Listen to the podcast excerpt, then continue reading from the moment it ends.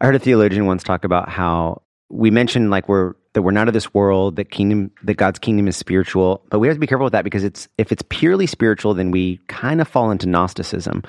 Because the kingdom of God is not just spiritual, it's also physical. And it's not just somewhere where we go after we die.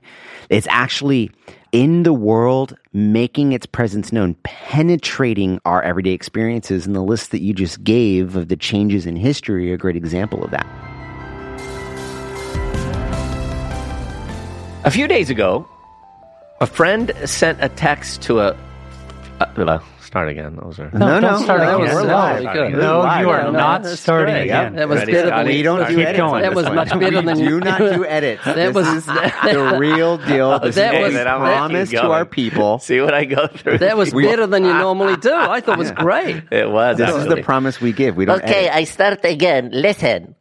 All right, a few days ago, a friend sent a text to a few of us mutual friends of cassette tapes from the 1990s. It was a picture of them, of all of these heavy metal bands that he used to listen to as a teenager. And almost each one of the guys from the group said that they listened to that music. Now, of course. Mark Spence, of course. was in that group.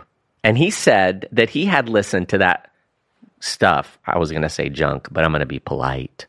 To that stuff as well. Now, Mark, I obviously have absolutely no respect for you whatsoever.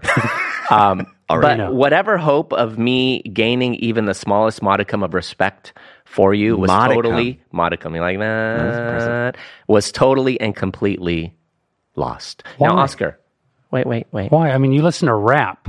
Yeah. This is a weird conversation. No, no, it's not weird, and I'll tell you why in a second. But Oscar, please, please tell me that you didn't listen to heavy metal music. when It you wasn't. when it you were a wasn't baby. heavy metal. When When you were a a baby, baby. since you recently became a teenager. What was the what was the It music? wasn't. It was like Nirvana. That's not Red heavy Hot metal. Chili What are you Peppers. talking Also about? Red Hat. That is Nirvana, not heavy metal.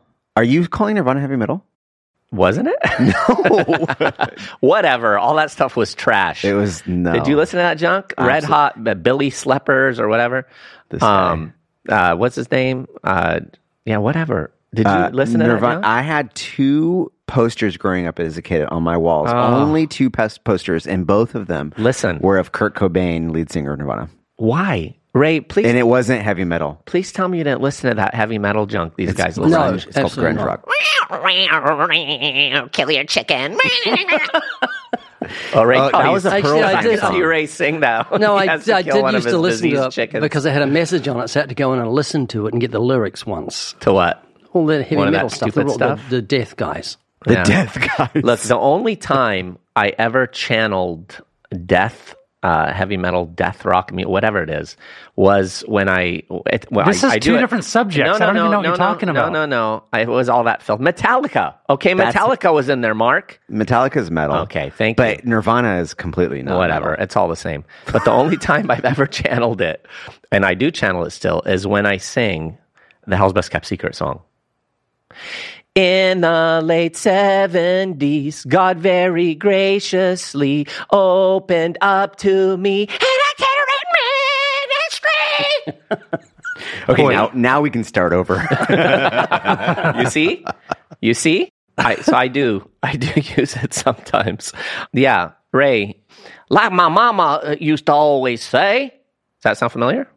My mum always used to say. Dr. Phil. Oh, Dr. Phil, yes. Ray Comfort went on the Dr. Phil show. what happened?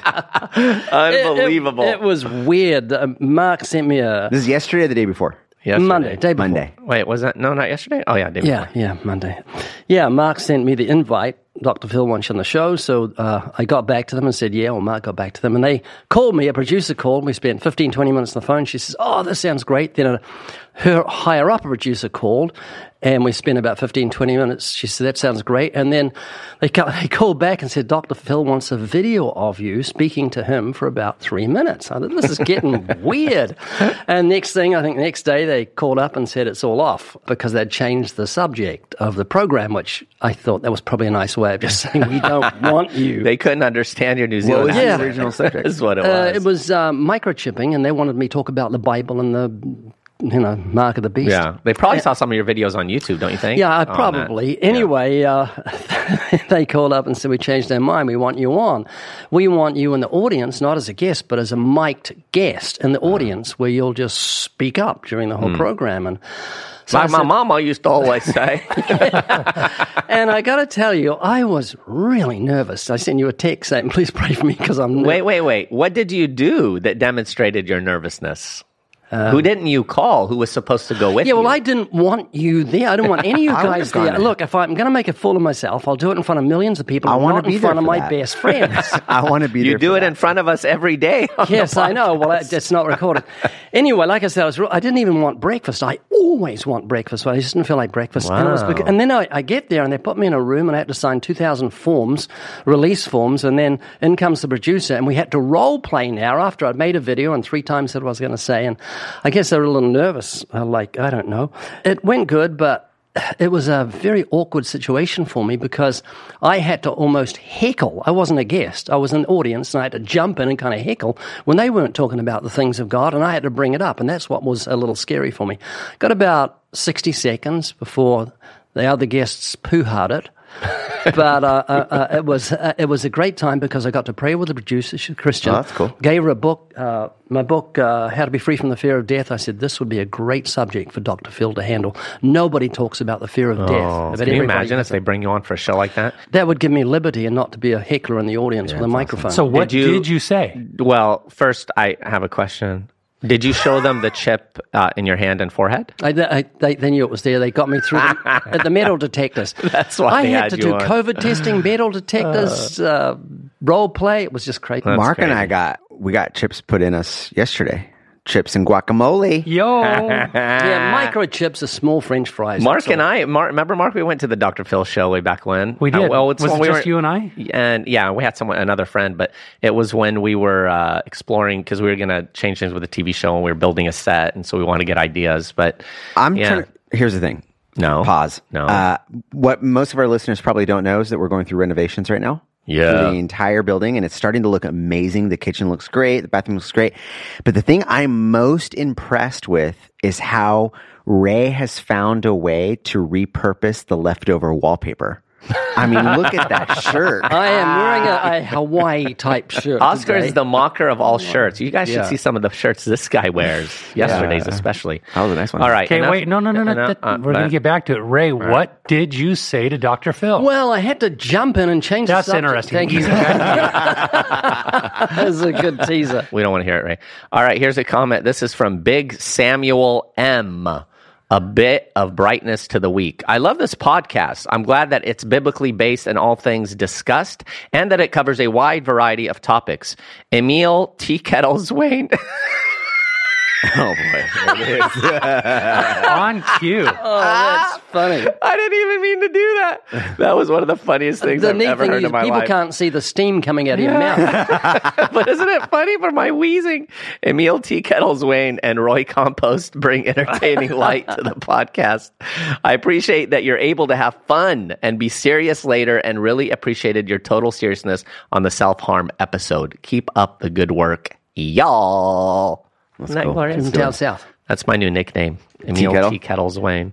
Yeah. Uh, friends, this episode is brought to you by the School of Biblical Evangelism, online and book version. Mark, how many students?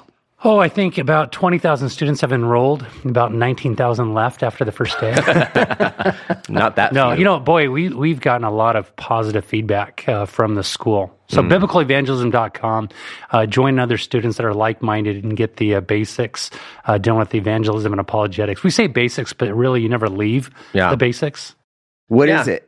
Can you explain it for those who have never seen it? Yeah, I mean, you learn uh, how to properly use the law in evangelism, what's problematic with using life enhancement as a draw card for salvation, how to handle uh, the top cults and uh, uh, worldviews when you're out on the street. So it's really bite size. Atheism, evolution, scientific, all this sort yeah. of stuff. Good stuff. Yeah, and, and there is also a book version, friends, as well. So make sure It's a to phone book version. Get that. Oh yeah, that thing is big. Uh, all right, there you have it. And don't forget the evidence Bible at livingwaters.com. All right, guys. With the straight face. And not for long. Like nothing weird just happened. Isn't there something about doing something like that with a straight face? I love it, and myself. Okay, um, Guys, today we're talking about the kingdom of. God. Oscar, you're excited? I love this conversation. Okay, then why don't you take it on and uh, tell us uh, the kingdom of God? What's it about? Please tell us, say, yeah. Oscar. Thank you. I'm glad for, for Yeah. the opportunity. So, a, a lot of people, I think, misunderstand what the kingdom of God is or ignore it. And I was thinking earlier this morning, like, how do we approach this subject? Do we start at the Old Testament in the way that, literally, in the very first chapter, the idea of kingdom is is pronounced? But I actually think the best way to start is with Jesus, and it's to ask the question: Why did Jesus live? So let that settle for a second. Why did Jesus live? You see, we know why he was born. It was for the incarnation. We know why he died for the forgiveness of our sins. We know why he was resurrected for the conquering of sin and death. But why did he live? Is it so that he can show us how to get to heaven? Is it for a new ethical system to be a good example? No, no. Thank you. The answer ultimately comes from what Jesus talked most about through his entire life. What did Jesus talk most about? Matthew, Mark, Luke, and John. What is the most common subject in those gospels? The kingdom of God. How did you know? I just, I just felt whoa, it. Whoa. I just- I just felt it. Oh, oh, with wallpaper shirt and everything. it is. It is his kingdom. He came to, he lived to establish his kingdom. Now, here's the challenge that ends up happening is that some, at some point during modernity and through uh, progressive Christianity, there's two breaks that end up happening in our understanding of God. The first break is that with uh, liberation theology, Jesus becomes no more than like a amazing social worker or a Marxist revolutionary in the sense that Jesus is all about caring for the sick and the needy. And oh, while Ray, that is pick up that box of chocolate already, please. He's trying to slowly move it over, driving me nuts. Sorry, Oscar. That's right. So Jesus becomes, in liberation theology, a social worker. And there's a knee jerk reaction in Orthodox theology in which we go to the opposite end, and Jesus' life is ultimately just about justification, what he did on the cross. But I think a balanced understanding of the gospel and of the scriptures in general has something to do with both kingdom and cross. It has the reality that God means to rule over the world through his present, everyday, right now kingdom that was established through Jesus, and the throne in which he uses to establish it is the cross of Christ. And so we can get into what it means to be citizens of a new kingdom, et cetera, et cetera, and we will. But I think the first and most important thing is to realize that so often we ignore the reality that kingdom is paramount to everything that Jesus taught. It is mm. the reason why he lived. Yeah, amen. No, it's so good to understand this. I I think there are certain terms we throw around as Christians, and there's a lot of ambiguity that surround them. We say them, we hear them, but either we're not accurately representing what they stand for, or we don't really understand what is being meant when someone says them or when we even read them in scripture.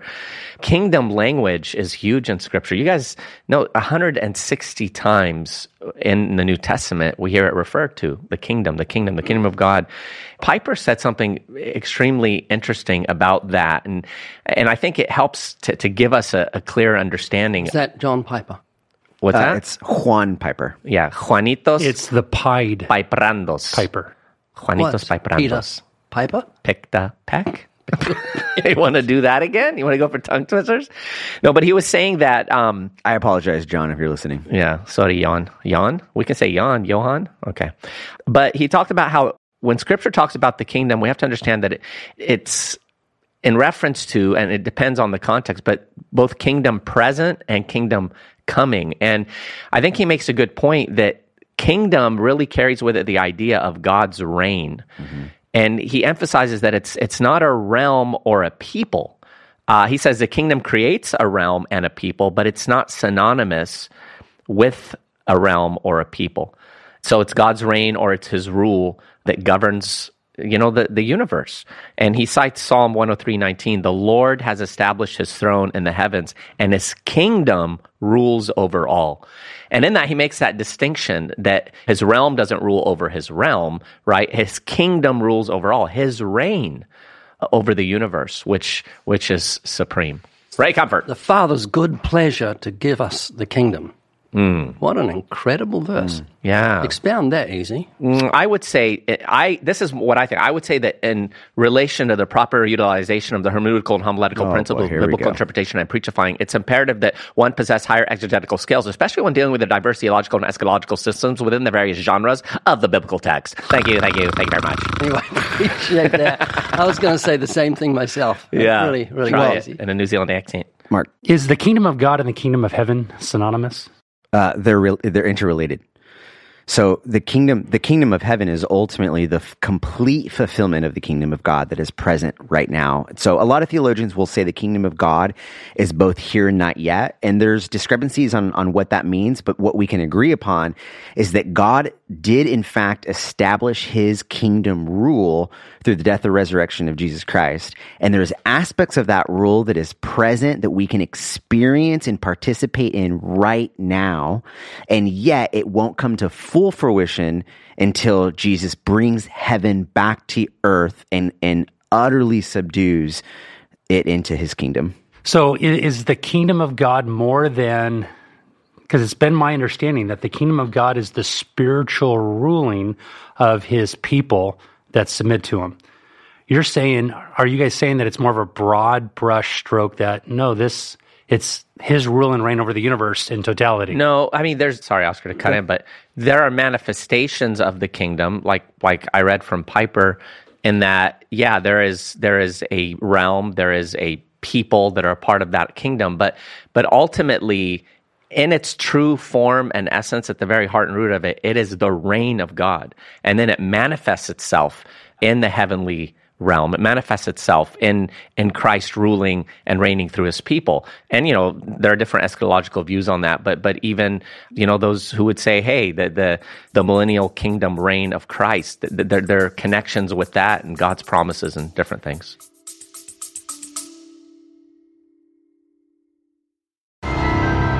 Love to give things away. We love to give things away, and that's why we will do that every single day here on the Living Waters podcast. That's right, friends. We're giving away goodies for those of you who go to livingwaters.com forward slash podcast and fill out the form.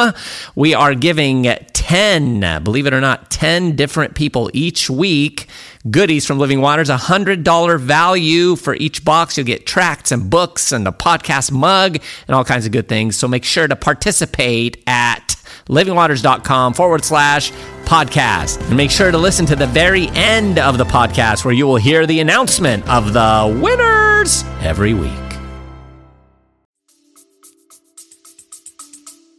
Yeah, here's the way I would look at it is you can go back to the Old Testament and recognize that kingdom rule starts in the very first chapter. When God gives Adam and Eve the command to rule or subdue. That word rule in its original language is something that kings do. So if you think of like, if you say, what does a fisherman do? He fishes. What does a builder do? He builds. When you would hear that word, to rule or subdue, you would immediately think kingdom. Like this is this is the job of a king. And so, in other words, God ruling over creation gives assigns his image bearers the co-creation role. But what Adam and Eve do immediately is they take over for themselves. And so the kingdom of man is established. Kingdom of God is established in chapter 1, kingdom of man is established in chapter 3 when it says they will they will know good and evil. They will define good and evil for themselves. And so the common thread through all of scripture is that man is trying to establish his kingdom over God's kingdom all throughout the scriptures. And then Jesus comes onto the scene and he's done with that. He's like, You no longer have the power to rule over my kingdom. I am taking over. This is my rule and reign now.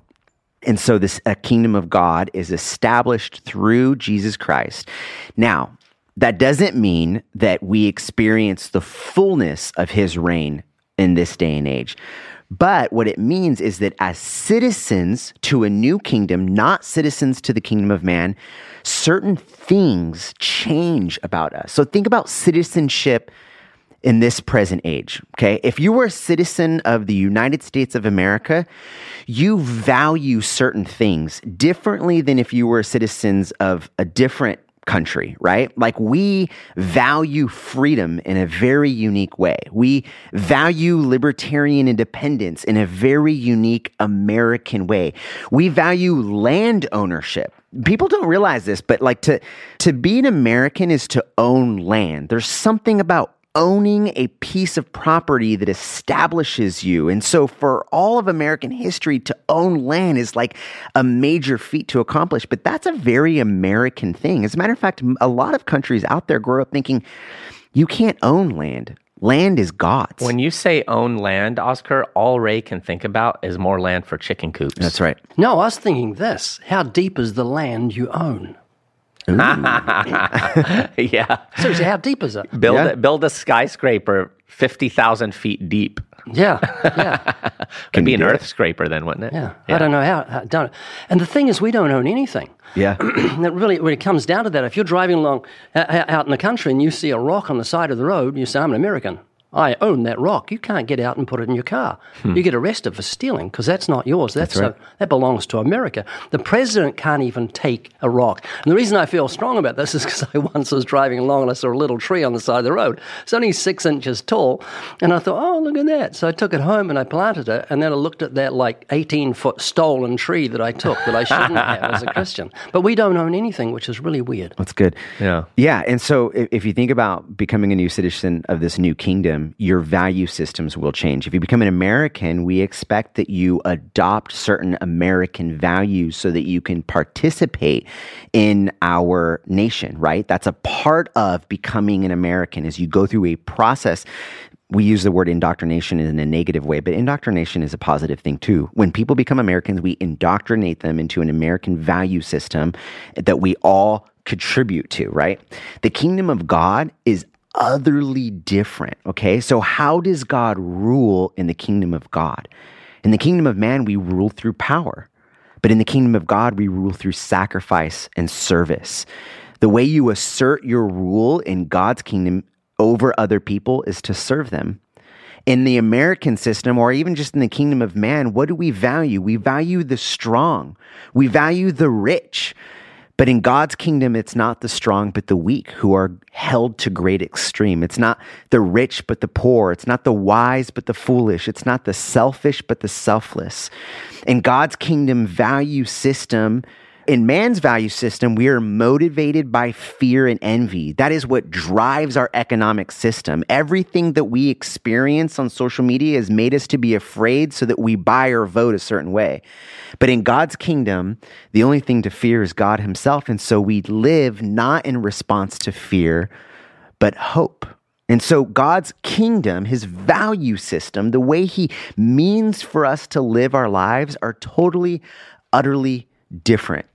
Let me just close this little segment with this because again it is it is so different. And even the way that we run our churches should look very different. I once explained to somebody if jesus was alive today i would imagine your average church that everyone would be like man he's coming. He's on our way. And so all of the all of the elders and the main pastor would put on their best suit and tie and they'd be standing out ready to go. All of the kids and wives would be wearing their sunday best and they'd be ready for jesus to show up. I'd wear the same shirt. and they yeah you would. And they'd be waiting a long time. They'd be like where's jesus? And where he would be the night before he would have been at the bar having conversations with drunkards that morning maybe he was on the street where the prostitutes were having conversations with them maybe that afternoon he was with the homeless people in their tents having conversations with them and when Jesus finally shows up to church, there are the elders in their Sunday best wearing their nicest suit and ties. Jesus would walk up and go, Let me introduce you to this former Muslim that was just planning a terrorist attack. He's going to be your new pastor. Let me introduce you to uh, this fisherman right here. He's going to be one of your new elders. Let me introduce you to this homeless guy that smells like BO. He's going to be your evangelism pastor, and you're going to call him the baptizer. That's how good he's going to be. And the elders would probably be like, "Well, uh, I mean, you know, we're all about conversion, Jesus, but we've got here this this pastor that graduated from this prestigious seminary, and look at Elder Bob. He runs an investment firm, and Elder Steve, well, you know, he uh, he's a politician. He's really really good, and and you know, Elder Carl, he's a state senator. He's ten million dollars a year. Like we've got our elders." And Jesus would respond to them, repent, because the kingdom of God is at hand. You see, that's how hmm. different Jesus' kingdom is. It is so otherly different than the kingdom of man that even our value systems change inside of it. Amen. Mm-hmm. Yeah, the kingdom of God is at hand. Luke 17, 21, the kingdom of God is among you or within you. Again, I think that plays to the reality that it's God's reign and God's rule. And Mark, I want to ask you this. You know, Jesus said, My kingdom is not of this world. And we are citizens of another kingdom. And so so how does that relate to how the believer lives during his sojourn on this earth? Well, I, I mean, I think it's simple that since this is not our home, we don't try to establish Christ's kingdom here and now. I know that pokes the eyes of different people eschatologically, but uh, I, I think that we are to occupy until he comes and we don't turn a blind eye to the different things that are happening. We vote and we do whatever we can to allow righteousness to rule and to reign. I, I saw a, a video yesterday at a school board where different parents stood up because this school board wanted to have cross dressers, uh, and it- they they said it was family friendly, you know, with uh, the kids, and this, we're talking elementary school and kindergarten and everything else.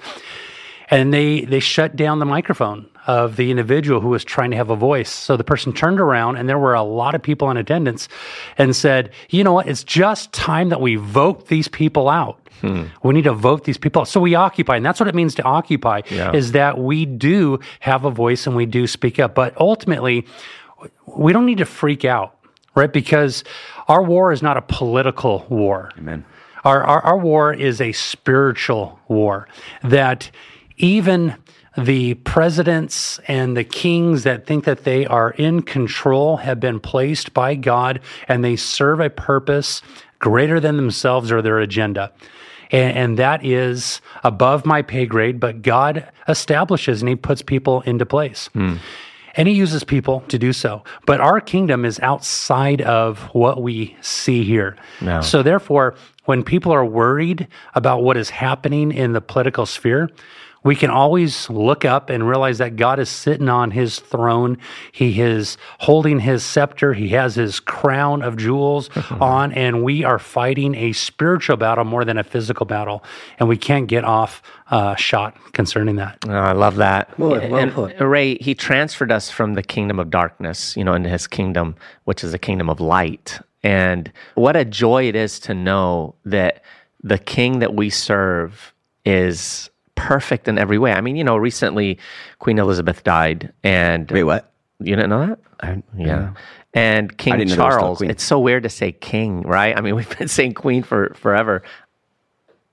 I mean, Ah, ah I almost There was caught him. delay. well, you got me because I've just written a whole book on the subject. So I'm enamored with what you're saying. Yeah. I'm just so excited about. the yeah whole but thing. you know so so obviously the the coronation's going to be coming and all that but there's constant talk about oh he's not going to be a good king or oh he's immoral or oh he did this or oh he did whatever but the thought ray that we never have to for a second worry about the faithfulness of our right. king the goodness of our king the love of our king the power of our king Yeah, the whole premise of uh, our faith is established on the fact that it is impossible for God to lie. Amen. He's without sin. This world will let us down. I often think of the four men that came to Jesus with their friend that was very sick, and they let him down into the midst of Jesus. Mm. So the moral is when your friends let you down, Jesus will pick you up because he's faithful who promised. He cannot lie. I was just thinking about what Mark was saying and what Oscar was saying, just how the kingdom of God is so different and what happens to us is so different from what the world does. Reminded me of an analogy I used to use about a stretch of road that had a sharp curve on it, and cars were going off the road. stretch of what? Sorry? Stretch of road. Road. oh road got it Something wrong with my accent? you said stretch of row Duh. Duh. Just Duh. ye- yesterday, Duh. I had one of the most embarrassing experiences of my life. Well, it wasn't that bad. Well, it was just one of them. one of my neighbors was standing in the front of his yard and he was working, and I called out to him, Would you like some eggs? He stood up and said, What? I said, Would you like some eggs? He said, What? And I'm serious. Uh, When that happens twice with someone, it gets real embarrassing, doesn't Yeah. it? Do you realize right away that it's because you don't know how to talk? Uh, Yeah, I don't know how to talk. But anyway, six times he had to it. ask me. He actually had to stop what he's saying, come across, and I was yelling out eggs, like what comes from chickens. Six, a dozen eggs. And he didn't know and it's my accent. I don't know how, how do I say eggs? E- eggs. E- e- no, how, do, how am I how am I supposed to say eggs? Eggs, Ray. Eggs. Eggs. No, eggs. Eggs. No, no. you should have grabbed one of your chickens and let it was, lay one for I was him. going, in I was going to squeeze it out and push it onto his nose or something. But anyway, this this uh, road had a curve in it, and trucks were going, truck cars were going off the road, people getting killed. Town council gathered together, and they decided they would solve the problem by putting an ambulance at the bottom of the cliff. That's what the world does. Wow. What happens with the kingdom of God? God straightens out the road. He deals with the problem. Amen. The problem of sin. That's why Yeah. the scriptures say, "Seek first the kingdom of God and His righteousness." Amen. Uh, yeah, you know, in Matthew 13, we have the, the parable of some will call it the sower. Uh, Ray, you call it the the uh, the soils, right? Soils. What are you laughing at? Huh? Carry on. Wallpaper shirt man. You're never gonna live this one down. Can we post a picture of Ray's shirt? No, no, no. We should. I just, We you see, I just got to say that uh, we get so much joy out of insulting Ken Ham in the mornings. Sending So him much texts like this is a text that only idiots read. Yeah. And he writes back and says, I didn't read it. This morning, I just had to pull over the side of the road and have a little giggle at some stupid thing I sent him. It's just ah. such a joy. Why do men do this? Women don't. Never. do that. Of they never No, do it. They Yeah. wouldn't even Why? think about puns. What do women do? I just talk. We're going to get in trouble. Stop it, Ray. We're, we're going to get in trouble. All right. So, anyway, Matthew 13. Boy, I can't get anything done with you guys around here. Seriously. Matthew 13, parable of the sowers, sower, sower, um, seeds, soils, whatever. MacArthur said something really interesting about that because it relates to the kingdom. He said, The enemies are always trying to destroy the church, but the kingdom shakes off its enemies. The kingdom shakes off its attackers and it endures triumphant from all battles in the end, and it goes from strength to strength and it conquers the entire world eventually. In the parable of the sower, you see the breadth of the kingdom. The field is the world. In the parable of the tares, you see the length of the kingdom. It grows until the final harvest. In the parable of the mustard seed, you see the height of the kingdom. It's like a tree. And in the parable of the leaven, you see the depth of the kingdom. It penetrates everything. There's divine genius in these stories that is completely oblivious to the unconverted mind and Wow. even to many Christians. Isn't Wow. that powerful? Yeah, so it- exciting. like when truth like that is mined from the word, and like, wow, look at what Jesus was conveying about the kingdom.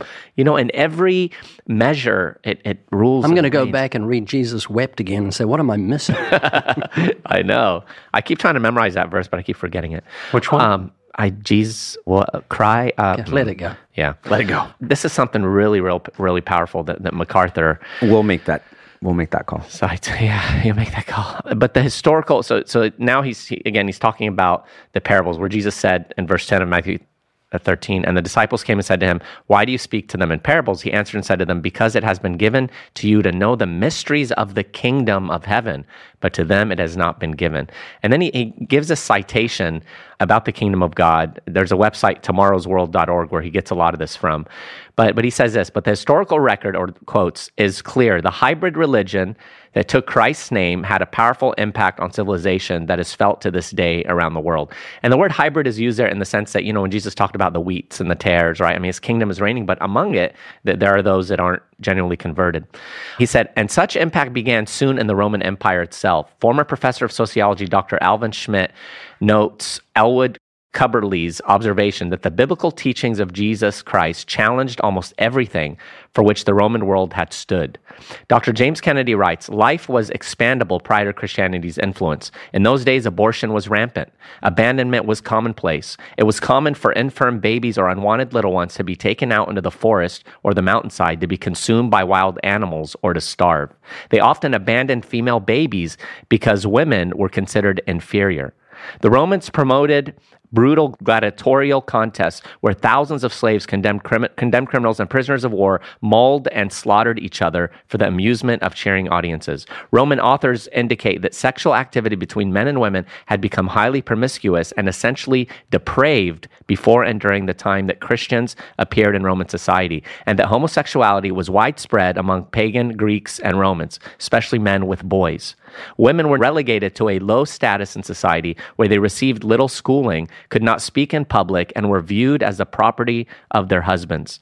As professing Christianity spread in the region, those parts of its teaching that corresponded to biblical truths had a profound impact. Pagan practices were confronted with biblical principles concerning the status of women and the importance of the family, the sanctity of human life as made in God's image, and the sinfulness of sexual immorality and homosexuality. Eventually, Roman emperors even outlawed the branding of criminals and crucifixion and terminated the brutal gladiatorial contests that had flourished to nearly seven centuries, implementing one of the most important reforms in the moral history of mankind.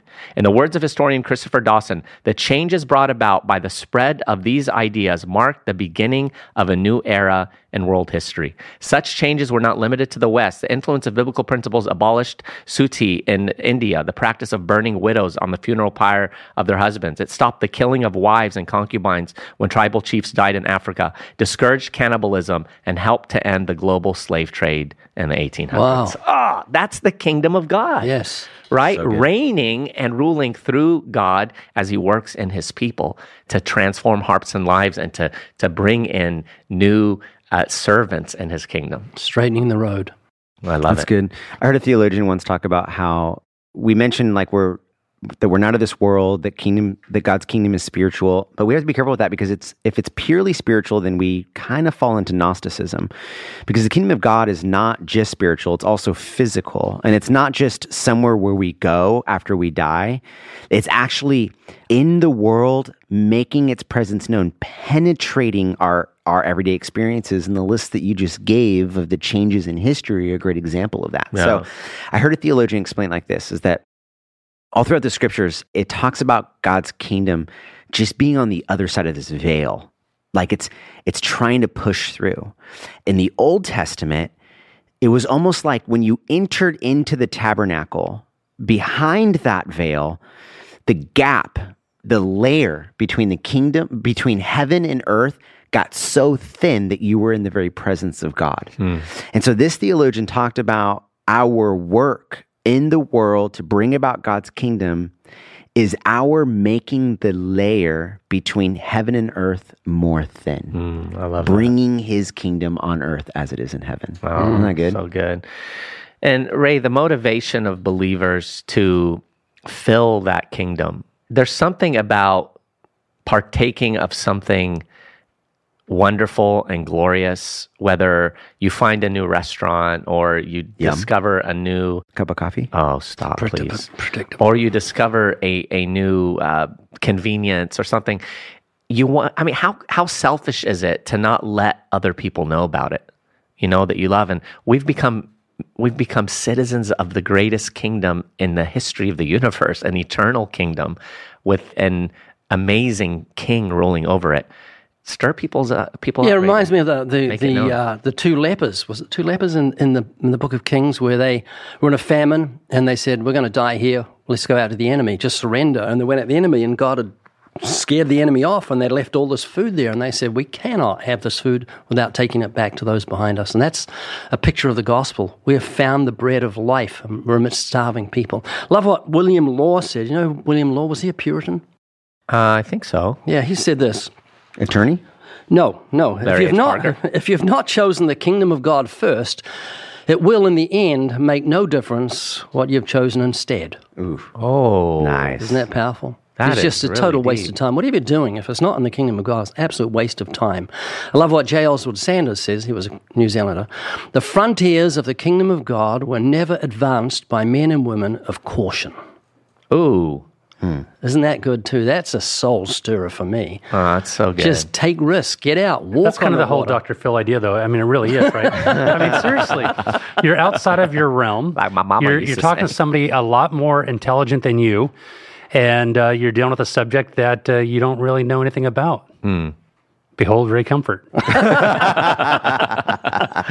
my mama used to like my mama. no, I, I love that, Mark. I'm so glad you highlighted that because, look, eh, I remember one time walking around Hollywood, uh, well, Santa Monica, Third Street Promenade.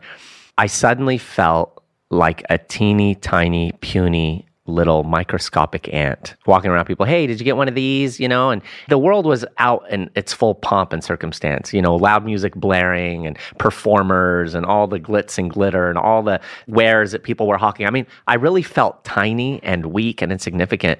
And then i realized my problem. My problem is that i was looking at the world the kingdom of the world if you would from a zoomed in perspective. I was honed in on it. And so it looked massive, right? Buildings lining either side of the strip. And again, all these people and all this stuff. And, and then it reminded me of something back when I was a little boy. I would watch these King Kong and Godzilla movies on TV.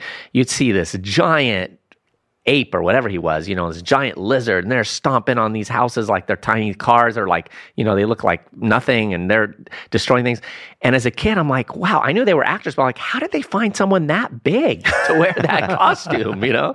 And then, of course, we end up learning about movie magic, right? The camera zoomed in. It's a guy on a set, normal, you know, average guy. He's in some sandbox with some little toy cars and you know little doll houses or whatever. Uh, but but then you realize right if the camera pans out that's what you would see. But when it's zoomed in he really does look massive and everything else so small. And so it was just a reminder to me of man we need to remember our god spans the universe with his hand. Heaven and the heaven of heavens can't contain him. So we need to look at things from his perspective right? The earth is less than microscopic in his sight. He's our king. We are citizens of his kingdom. The power that raised Jesus from the dead dwells in us. And that should give us confidence in life to go on a Dr. Phil show. Well, I didn't have the confidence. but you did it, right? Why? Because Yes. again, courage isn't the absence of fear, right? As the conquering often of it, yes. It's the conquering of it. I mean, it gives you courage to wear wallpaper shirts and stuff. Oscar, you were We're gonna gonna, we're gonna, we're gonna, gonna receive a kingdom that cannot be moved. Amen. What a wonderful scripture. Yeah. Yeah, I think the question needs to be asked Did Jesus fail to bring about his kingdom? No, he didn't. But I think if we're honest, we often live as though he failed. Often our valued systems haven't changed. Often we compromise and prioritize power and praise and money. Often we live in fear without proclaiming the kingdom of God.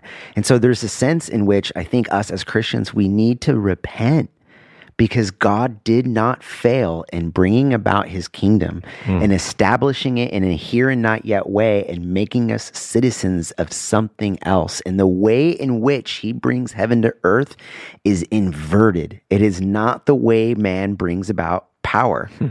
It's the way God brings about power. And we need to repent and trust in his way of doing things. And something in us says to us, this is right. And the world knows this is right. In terms of the ways of the kingdom, Yeah. there's something within us. And I think it, it's part and parcel, well, for us as God's people, God's spirit indwells us and teaches us all things and convicts us and confirms. For the world, I think it's part and parcel with the law of God being written on their hearts. And so they recognize when they see humility, when they hmm. see meekness, when they see selflessness, there's something in them that says, wow, that's right. Hmm. And I have no power to do that. And hopefully, in that sense, the law of God as a schoolmaster will bring them to Christ, who will empower them. Right? You guys remember before we got saved, the things that we thought were unthinkable for us to do. I remember thinking I could never stop partying and drinking and indulging in sexual immorality, and I couldn't. But when Christ redeemed me, He didn't just give me the power to stop, because some people can maybe stop those things. And I'm not, you know, I, I'm not trying to brush with a, a broad brush, but the desire doesn't change. Some people may discipline themselves to stop this or stop that, but inside them, they, they usually still want it, you know, and they may, maybe they're doing it for their own moral standard or, or for a, a goal or to maybe to have a better life or whatever. But Or when guilt. Christ, yeah, but when Christ changes you, everything changes from the inside. He mm-hmm. cleans the cup from the inside before the outside. Amen. So, well, there you have it, friends. I want to raise my hands. I want to praise. I want to sing. I want to bow my knee to my King. Ooh. Speaking of that, John Wesley said, Give me 100 men who love only God with all their heart and hate sin with all their heart, and we will shake the gates of hell and bring in the kingdom of God in one generation. You heard it here first from Ray Wallpaper Comfort. All right, friends, there you have it. What a fun episode this was. I feel extremely edified. Well, Did you hear how uh, my voice went? Extremely edified. it actually got better from the beginning. Yeah, it usually gets worse from the start. Thanks for joining us, friends. Remember, podcast at livingwaters.com. Give us your thoughts and ideas and everything else. I feel like the micro, remember the micro car guy? Micro Machines? Micro Oh, machine. yes. Yes, Oscar, you were you were like one. I, I had Micro Machines. Yeah. So anyway, make sure to email us there. Give us your thoughts, ideas. Give us a rating. Give us comments. They might get read here if they're about me. And don't forget, don't forget the School of Biblical Evangelism online and in book form, and the Evidence Bible at livingwaters.com. But wait, that's not the end. Here's the end. Thanks for joining us. We'll see you here next time on the Living Waters podcast, where we have no idea what we're doing. Eggs!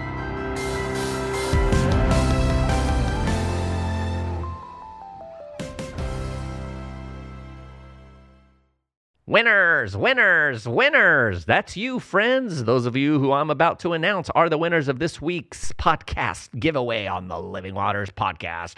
We've got Carlos from Lamont, California, Daniel from Jamestown, North Carolina, Ed Washburn from Tennessee, David Norwood from North Carolina, Doug Campobello from South Carolina, Ali from Falls Church, Virginia, Adrian from Hattiesburg, Mississippi, Joshua from Excelsior Springs, Missouri, Eva from Bow Island, Canada, and Penelope from Bardwell Park, Australia. Shout out to the Aussies and the Canadians out there. Friends, you can get this too. Those of you who are listening, just share the word and sign up for the Living Waters podcast.